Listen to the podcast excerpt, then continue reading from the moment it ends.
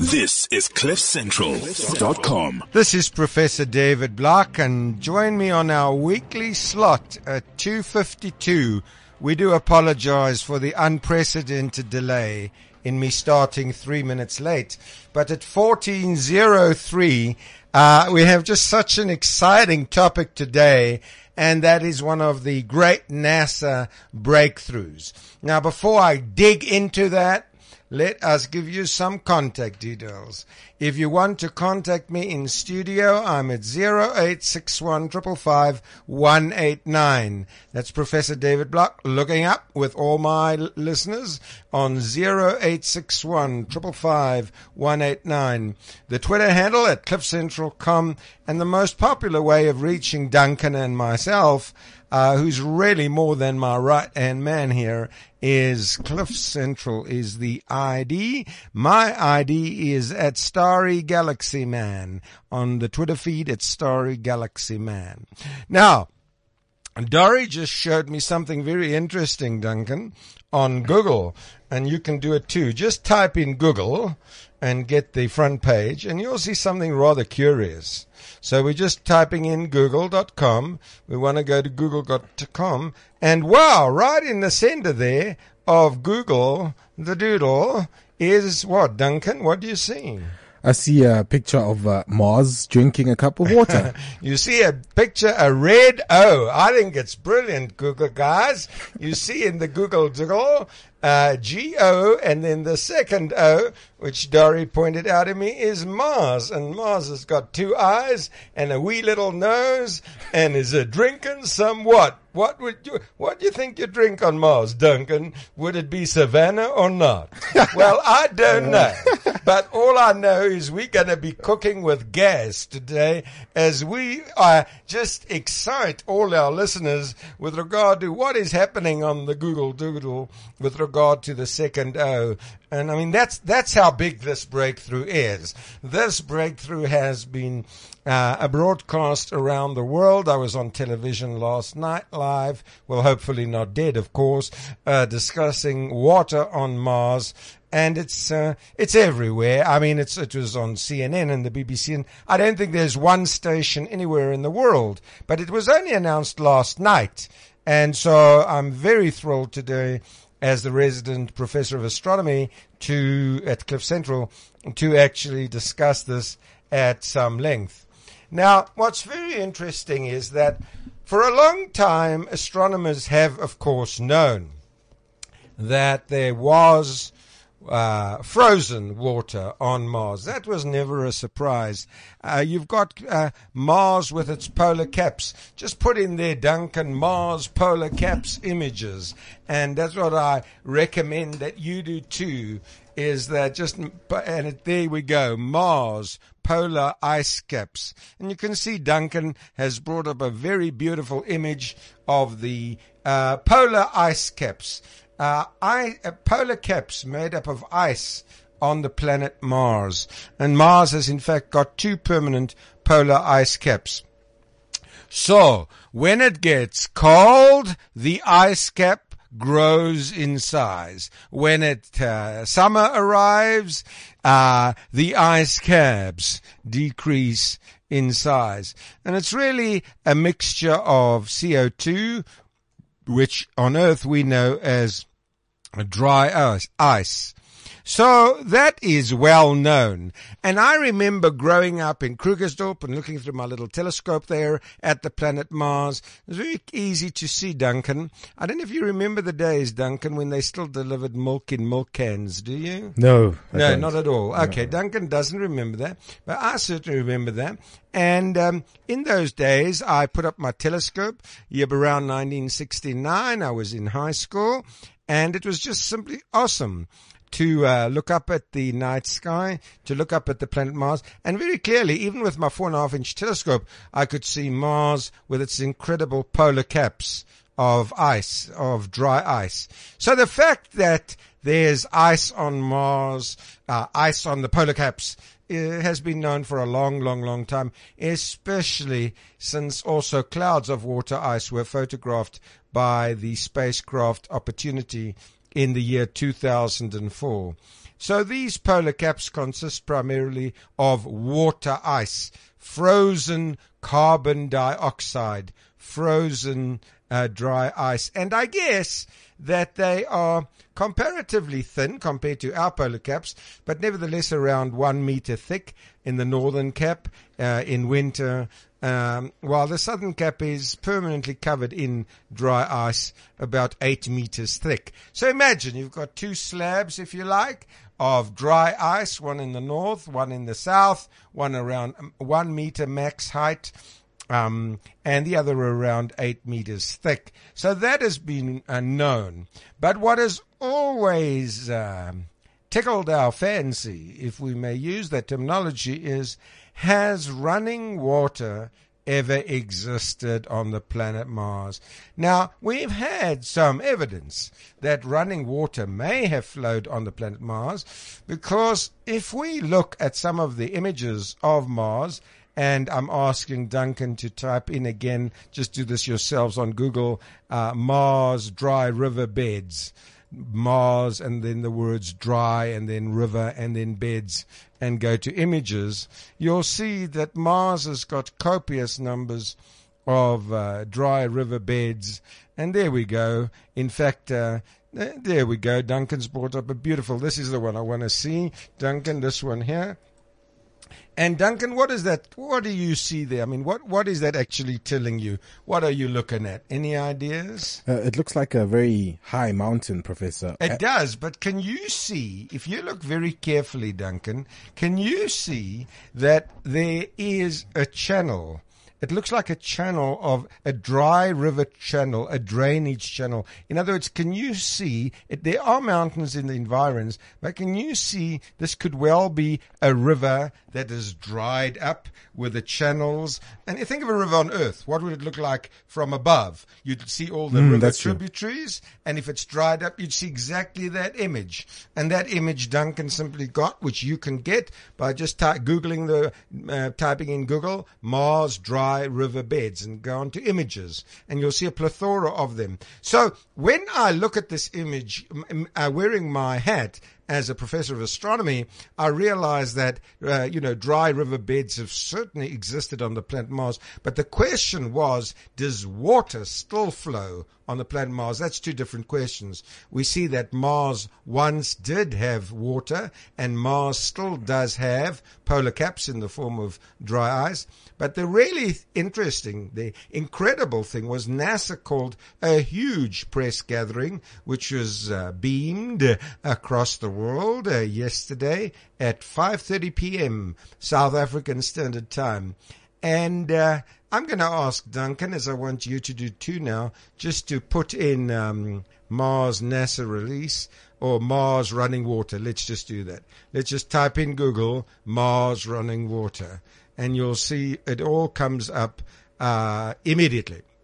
Now, what did we actually find? What did astronomers actually find uh, yesterday? And there it says in the news. Duncan's got it on Google. Right in the news, NASA scientists find evidence of flowing water on Mars. Now, there's a beautiful image, a beautiful site Duncan's brought up. This is in theguardian.com, and you can go there yourselves. Um, it's just changed, but it's coming up again. Oh, I see. We've got a little feed coming up. But the important thing is this: what I'm, what has been discovered, and this is staggering. This is staggering. Is that liquid water runs down canyons on Mars? I think that is just awesome, right? Think of uh, canyons on the Earth. Imagine if liquid water was found to be running down the slopes of the, the canyons. But moreover, it was announced that liquid water runs down canyons in Mars and down uh, crater walls on Mars over the summer months as the water evaporates.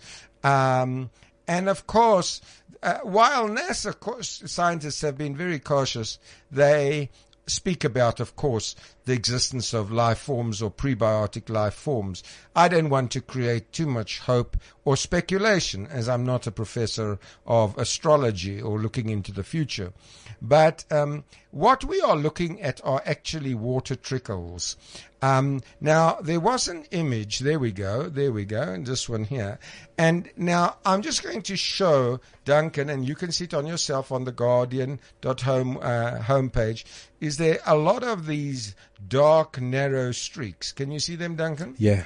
Uh, what do you think caused those, Duncan? I know I'm putting you on the spot, but I mean, if you think of that on Earth, dark, narrow, running streaks, what would you link it up with? Uh, I would link it with water and fountains. That's wa- right. Water running Very down. good. One would link it up with water and uh, with fountains of water.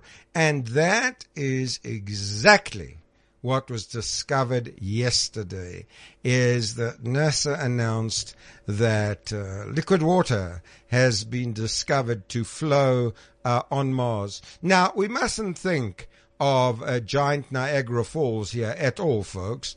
Uh, we're talking of trickles of water. But the point really is this.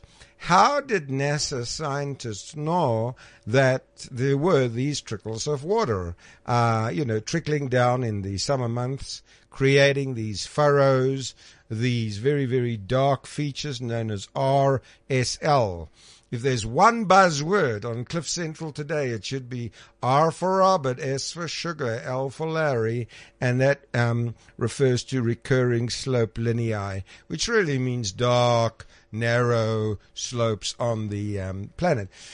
But Duncan, just think of a canyon. Just think of, say, the Great Canyon on Earth. Wouldn't it be spectacular if suddenly you found the source of the canyon, not only that the canyon, you know, formed millions of years ago and so forth, but that there was running water in it? I mean, that is staggering. Now, the point really is, Duncan, what would that suggest to you? That uh, there is life on Earth. Uh, absolutely, that there's life on Earth because suddenly you realize, well, there's a canyon, there's a river. Well, where the guys? Where's Gareth Cliff? Where's Duncan? Uh, where's Jonathan? And so forth. And, uh, where are the guys who caused me to start late and so forth? uh, you know, I'm a professor of astronomy, Duncan, and uh, liftoff is very important to me. If I lift off three minutes late, I actually miss my target, which is Mars. That's true, by the way. I can't lift off late. I have to lift off immediately on time. And that's why I'm an absolute stickler for time. But Sally, welcome to Sally. Uh, Sally says, uh, oh, and you got a gorgeous picture there, Sally. Hello, Prof. Well, hello, Sally. I was so excited about the Mars discovery.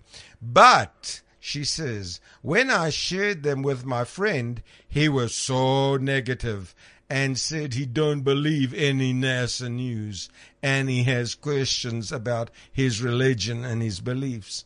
Well, let's start off with the first comment and let's just work through this because I think it's a very neat one, Sally. Hello, Prof. Well, hello, Sally. That doesn't need any further ado except to welcome you as a passenger on our magic spaceship in cosmic space and in cosmic time, Sally, to the planet Mars. Now you say, I was so, you've got a couple of O's there. I don't know how many she's got, Duncan, but it looks like lead five or something. I'm not quite wearing my glasses right now, but I know what she had. She had her finger on the ooh, like Google. Ooh, I was so excited about the Mars discovery. Well, Sally, so was I. I was so excited. I suppose I felt as if, you know, I was pregnant. Dory might know the feeling. And then giving birth to a child. Uh, I was pregnant with excitement.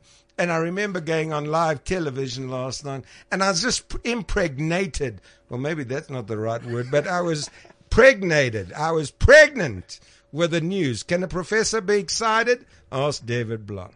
Now, I was so excited about the Mars.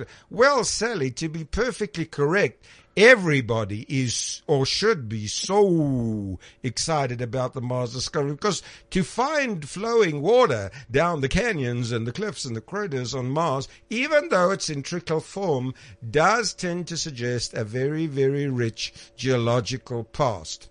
But here comes a bit of the sad news. Sally says, but when I shared them with my friend, now she says he was so negative.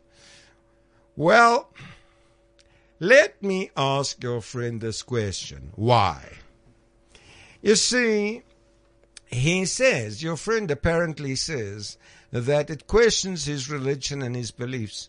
Well, Sally, as you might know, I'm a person who has a very deep commitment to God. But let me say this. The Bible never brings into any question uh, water elsewhere in the cosmos, water in the solar system.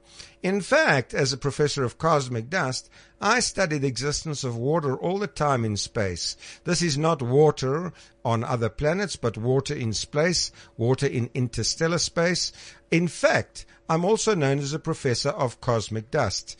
Now, um, we have a photograph. I don't know what it's doing here on the screen, um, but of a person at the bottom here, Duncan. And this lady is made of cosmic stardust. You and I are made of the stuff cooked in the interiors of stars. Now, what do these dust, dust particles look like? These dust particles are like little balls. Let's just be very simplistic, like little balls. Balls of dust covered in little uh, mantles of ice. And Duncan, what happens is that atoms of oxygen and life forming molecules, carbon, um, uh, uh, settle down on these little mantles of ice and they become chemical factories for life. What do you think about that? And it's from that chemical factories of life that your baby is born. Mm, fascinating to know. So that is really amazing that we are born from the, we are made. I would tell your friend this. We are made from the dust.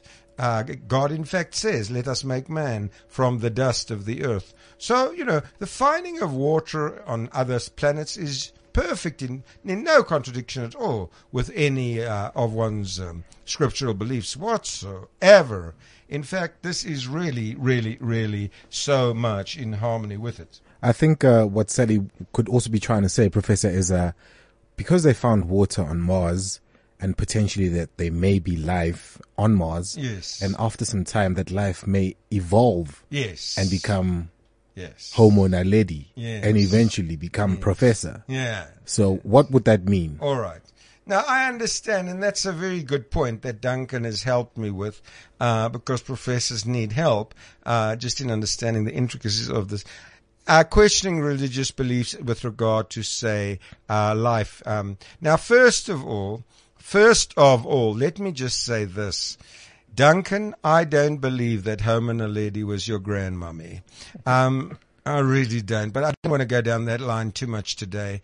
But uh, there's still so much research to be done, and I know that while there have been uh, some very interesting findings, the bones have not even been dated yet. Um, uh, Duncan, I don't know whether you're aware of this, Mm-mm, I wasn't. but the bones of Homo naledi have not even been dated yet. So I don't want to downplay what they've found, but I do want to say that as an astronomer, the first thing I would do is date the uh, object I'm studied studying before making uh, claims about it. But nevertheless, that will be done by the teams that are working on it. So that'll happen. But the point is a general one, perhaps, that your friend is negative about, and that is life, water, and then life, and then suddenly the appearance of another, um, Duncan species on Mars and so on.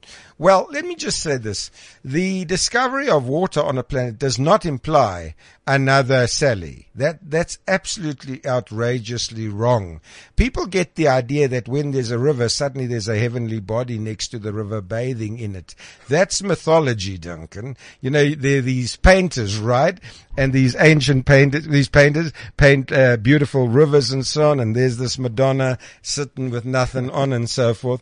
And, um, you know, out comes Sally. Well, Sally, I haven't seen your frame and I don't know, I'm sure your boyfriend or husband or uh, really loves Sally. But the point really is, Sally, is that, um, it in no way, um, derides any religious beliefs uh, whatsoever. Duncan's just bringing up a picture of uh, Sally, and um, okay, so Sally's uh, little byline is "Sorry, black boys, only white men can handle this." Wow, Sally, I don't know, Duncan. That needs explanation to me. Um, but anyway, I don't want to go down that road right now because that's what we call a detour. Although we are looking at detours on Mars. But, um, uh, Sally, uh, oh, but that was a comment perhaps with regard to someone else. So the point really is, Sally, is that yes, this is a very important question your boyfriend asks is that, or your friend asks, is that, uh, could life exist elsewhere in the, and especially with regard to Mars, uh, water's been found there, but that, you know, trickles of water, just think of it this way. Trickles of water, say in a canyon, doesn't mean there's another Sally or another Darren, a very regular listener from PE and so on. It simply means that there's water there. You don't need to have, you know, the, water is one of the necessary uh, ingredients, of course, for life, but so are myriads of other criteria, such as the right distance of the planet from the uh, sun. Have you ever thought of this? If you, there's no life on Mercury, why? It's too hot. There's no life on Venus. Why? Well, for one reason alone, it's too hot. Professor, don't you think uh, because Mercury is too hot that life would actually adapt to Mercury like uh, us humans we adapted to the climate here on Yeah. Earth? I think that's a very interesting question is can we look at adaptive life?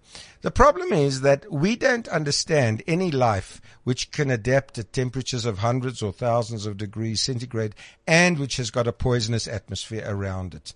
Like for example, in uh, on Venus, poisonous atmosphere, poisonous certainly to us, and on Mercury it's just so hot that you can bake, fry, and boil simultaneously. So it's hard to imagine any. But perhaps, perhaps our of what you see, we are always talking of life as meaning self-aware human beings, right? Um, you know, and we are always talking of carbon-based life, yes? But, you know, what Duncan is raising is, of course, a question that I do ponder from time to time, and that is, you know, is a cell which a hypothetical cell which is made of silicon only, say a silicon chip, is that life? I mean, it contains silicon, but, you know, is it life? Well, it's not life as we understand life. A silicon chip is not talking and you can't embrace it. But it raises up a whole new area. But I suppose that with regard to scripture, scripture speaks about human beings and we talking about human beings. Now, certainly I can say from all the evidence I've studied of Mars over a great number of years is that it is clear that there's not even primitive life forms there. Uh, you haven't got, we haven't really got positive evidence that any sort of uh, primitive life has existed there. I'm aware of some claims that primitive life has existed on Mars, but think of this, Duncan. Hmm. What about a little asteroid? Carrying some prebiotic life, slamming into the planet, just like uh, comets might strike the Earth. Remember, I discussed that discovery last year of a comet hitting the Earth. That would bring with it whatever's on it. Yeah. So if it's got some uh, primitive cells, doesn't mean to say it's coming from the Earth. It just means to say there's primitive life cells. You've then got to question the origin. Maybe there was an intruder, like a comet, coming in from outer space. Could be. So you've got to be very, very careful, folk. Even if you find a prebiotic life, is how did it get there? Is it a result uh, of water being present on the planet, or has it been transported there? I had a very dear friend in Holland, Mayo Greenberg, one of the world's greatest astronomers, uh, expert on cosmic dust, and the late Mayo Greenberg believed, sincerely so, that many, many uh, cells imperative to prebiotic life were carried there by comets. So he believed that comets slammed into planets. We discovered, discussed last year. Uh, just Google this, Duncan. Hypatia. H-Y-P-A-T-I-A. Listeners. H-Y-P for Peter A. T-I-A. Comet strike Egypt. Just those words. Hypatia, comet strike Egypt. Uh, H-Y-P-A-T-I-A. And you'll see right there, this was huge news on Google last year. Um, And uh, there we are. First evidence of comet striking found in Egypt. So Duncan's just clicking on the first one on Fox News. So let's see what comes up. Uh, let's just have a look what comes up on Fox News with regard to a comet which contains a lot of water ice. Um, so let's just go up there. This is now Fox News. And um, so uh, Duncan is, it says, a team of scientists have found the first ever evidence of a comet uh, striking the Earth. And as Duncan scrolls down, we read um, diamonds were produced. Diamonds were produced by this comet striking Egypt. And then as you um, scroll up, uh, you'll see a whole lot of the um, history uh, of the uh, comet strike. And if you actually uh, click on Comet Hypatia David Block, you'll find that I was intimately involved in part of um, in part of the uh, work to uh, which um, concluded that a comet had actually hit the Earth. So I'm very used to studying objects which contain water in space. And uh, there we go. He's got another one now, David Block, and uh, the discovery. It says there. Um, you know, was made by the team led by Professor Jan Kramers and so forth. So we do have uh, evidence of water bearing material striking the earth. In this case, a comet struck the earth and comets contain vast amounts of water. In fact, the tails of comets are made of water and water ices. So that is uh, very, very interesting. But Sally, I would really encourage your boyfriend just to relax and not to extrapolate, meaning to believe that he'll go to Mars and find another uh, Sally there. Um, oh, welcome Darren from PE. I just think uh, our listeners are just so cool and so ask such insightful questions. Darren from PE says, thanks again for a great show, Prof. Always enjoy listening to you. Well, I always enjoy bringing the latest news to people such as Darren because I suppose uh, one of my great joys is communicating perhaps rather scientific, uh, sophisticated scientific findings and making them completely intelligible to everybody and with a sense of passion as well. So thank you so much for that. So in summary, before I go on to part two, of the crossing today. You're listening to Professor David Block. I can be reached in studio on the phone, but WeChat is certainly the most favorite way of reaching me just at uh, Cliff Central. But if you do wish to ring me, I'm at 0861 555 a little music break. We're going to just chill with some good music chosen by none other than Duncan.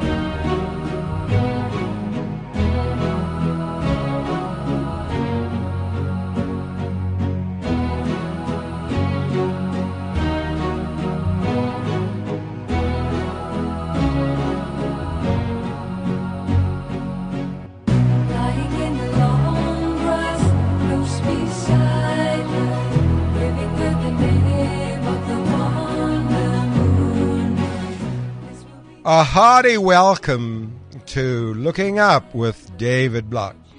I am sitting here with my right hand man and my friend Duncan.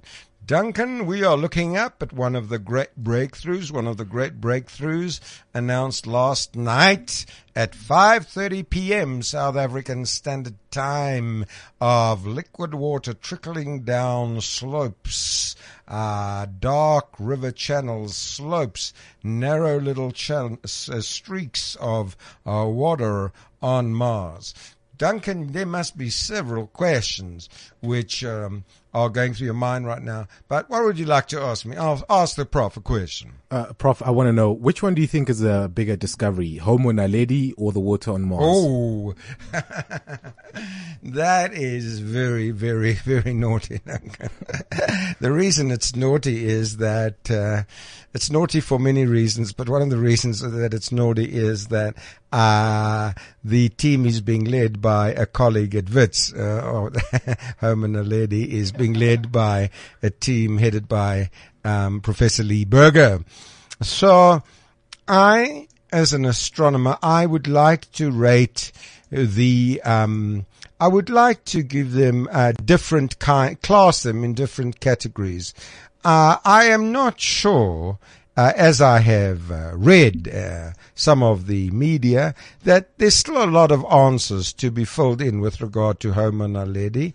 And there's still a lot of answers to be filled in with regard to the Mars discovery. So I look upon it this way. I look upon Homo naledi and uh, the discovery on Mars as parts of the jigsaw piecel puzzles. Do you get the idea, Duncan? I do. Is that we're building a jigsaw puzzle.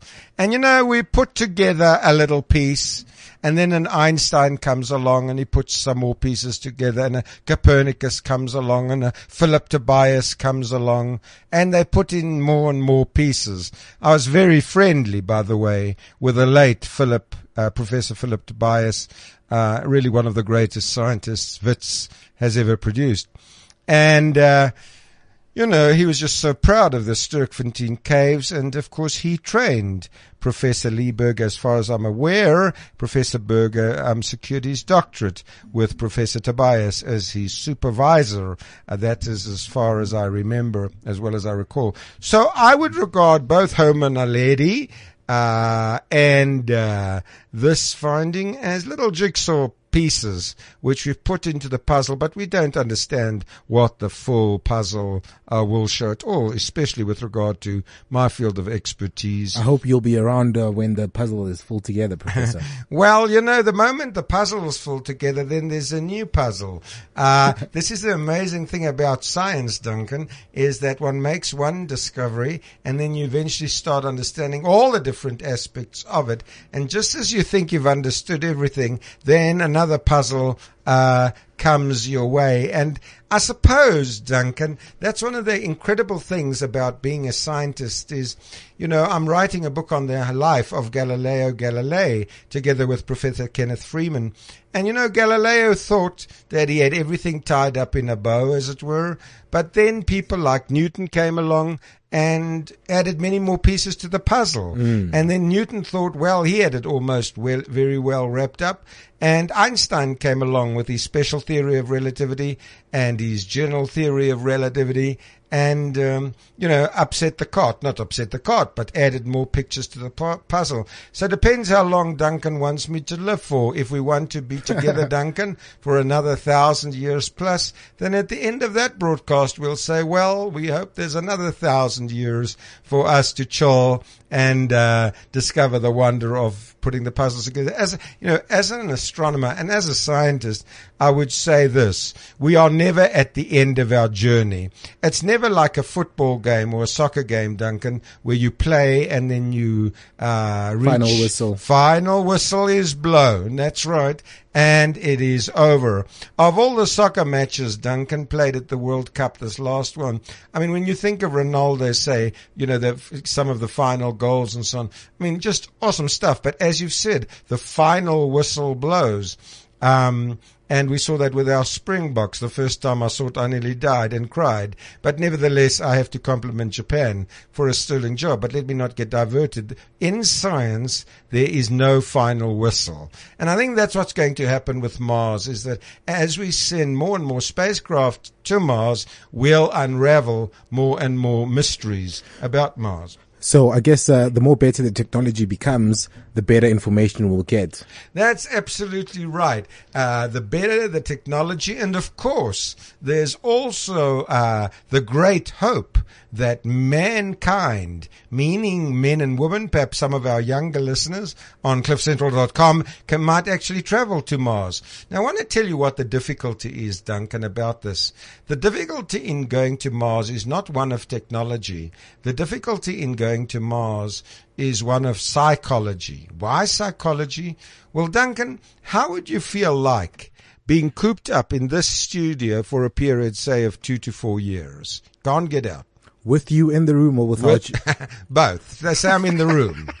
I mean, how would you feel? Would you would you not feel the need as well as we, you know, just love being together? Doesn't one feel the need to take a walk in the park? That is absolutely true. I think my muscles would get exhausted. Absolutely. One's muscles would get tired. Uh, one would get cramps.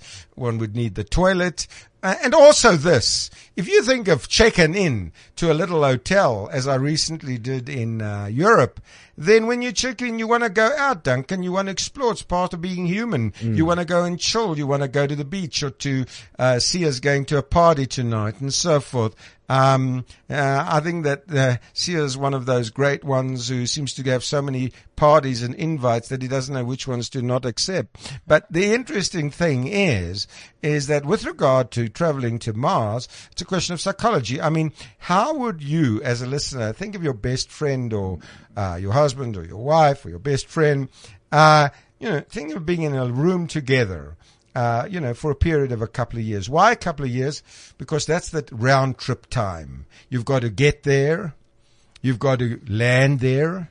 When you land there, there's no Sun City to welcome you. There's no hotel to welcome you. You can't check in anywhere.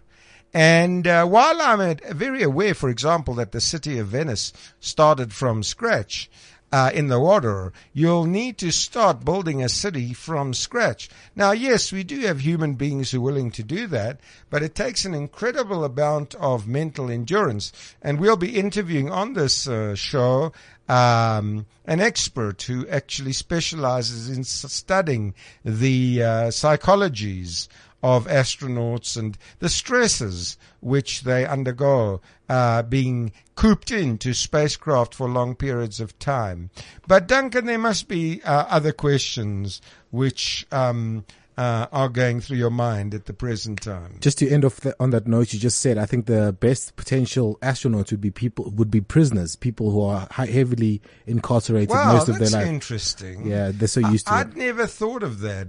Is let's relieve the populations in prison, um, but not on a negative note also, but on a positive note. That's what Duncan says is, you know, you are used to spending life behind bars, but you know, even there, I understand. I mean, I do not know, but even there, I understand that you can go for a walk at times. I mean, you know, I think that uh, even Mandela, of course, was allowed to go and the horrendous chipping of the lime rocks and Robben Island and so on, but they were allowed to go outside, very limited, of course. And if you ask him or Ahmed Kathrada or others, Jeff Bezos, um, you know, advocates George Bizos, uh, you know, what it was like, they were horrendous days. But nevertheless, you could uh, communicate, uh, even by secret means, one with another. I think that going to Mars is a very challenging psychological one because there's no chilling. Now you'll need special kinds of people who do not really thrive on human human companionship, do not really need uh, human comforts, uh, even though the spacecraft may have a little lounge chair or something to relax in. But there are people who are willing to sacrifice their lives for the sake of doing it. And Duncan, if you think of Mount Everest, why do people still climb Mount Everest? People will always tell you because it is there. And so I think that, you know, that's part of the human psyche to me is that, you know, whenever there's a great mountain, people will climb it. Whenever there's a paragliding competition, people will do it. Whenever there's something to be set in the World Guinness World Book of Records, people will always want to do it. Maybe people like Sally, people like Darren. I don't know, Duncan, would you like to go to Mars round trip of a couple of years? Given the opportunity. But Professor, uh, Yes. I just want to know, how are they getting all this data from uh, Yes, that's a very interesting question. Which spacecraft was used to make the breakthrough announced worldwide last night? Well, that's a brilliant question. Was it curiosity? And of course, everybody might think it was Curiosity because Curiosity is on board, uh, sorry, has landed on Mars and is sending back stunning images. But interestingly enough, it was not Curiosity. It was a spacecraft launched 10 years ago. It's known, and you can Google this, as the Mars Reconnaissance Orbiter. The Mars Reconnaissance Orbiter. Now let me give you some facts and figures about it. The Mars Reconnaissance Orbiter was launched on August the 12th, 10 years ago. 10 years ago, we're talking about time, 2005. And it has orbited Mars 40,000 times already, and it's returned more than 250 terabits of data so far. Um, you know, I mean, that is just, uh, that's like, you know, given on the web, nearly four months of non-stop high definition video streaming. I mean, it is incredible. But Duncan, it was called, it, the breakthrough was caused, the breakthrough was this. They, scu- they discovered hydrated salts. Hydrated means simply, uh, these are salts mixed with water. Now that's incredible. It's like salty water, if you like. Um, and there's some very sophisticated uh, names such as hydrated salts, magnesium, magnesium perchlorate, magnesium chlorate, and sodium perchlorate. But the important thing is this, folk, is that it was all um, the analysis was conducted by instrument spectrometers on board the Mars Reconnaissance Orbiter.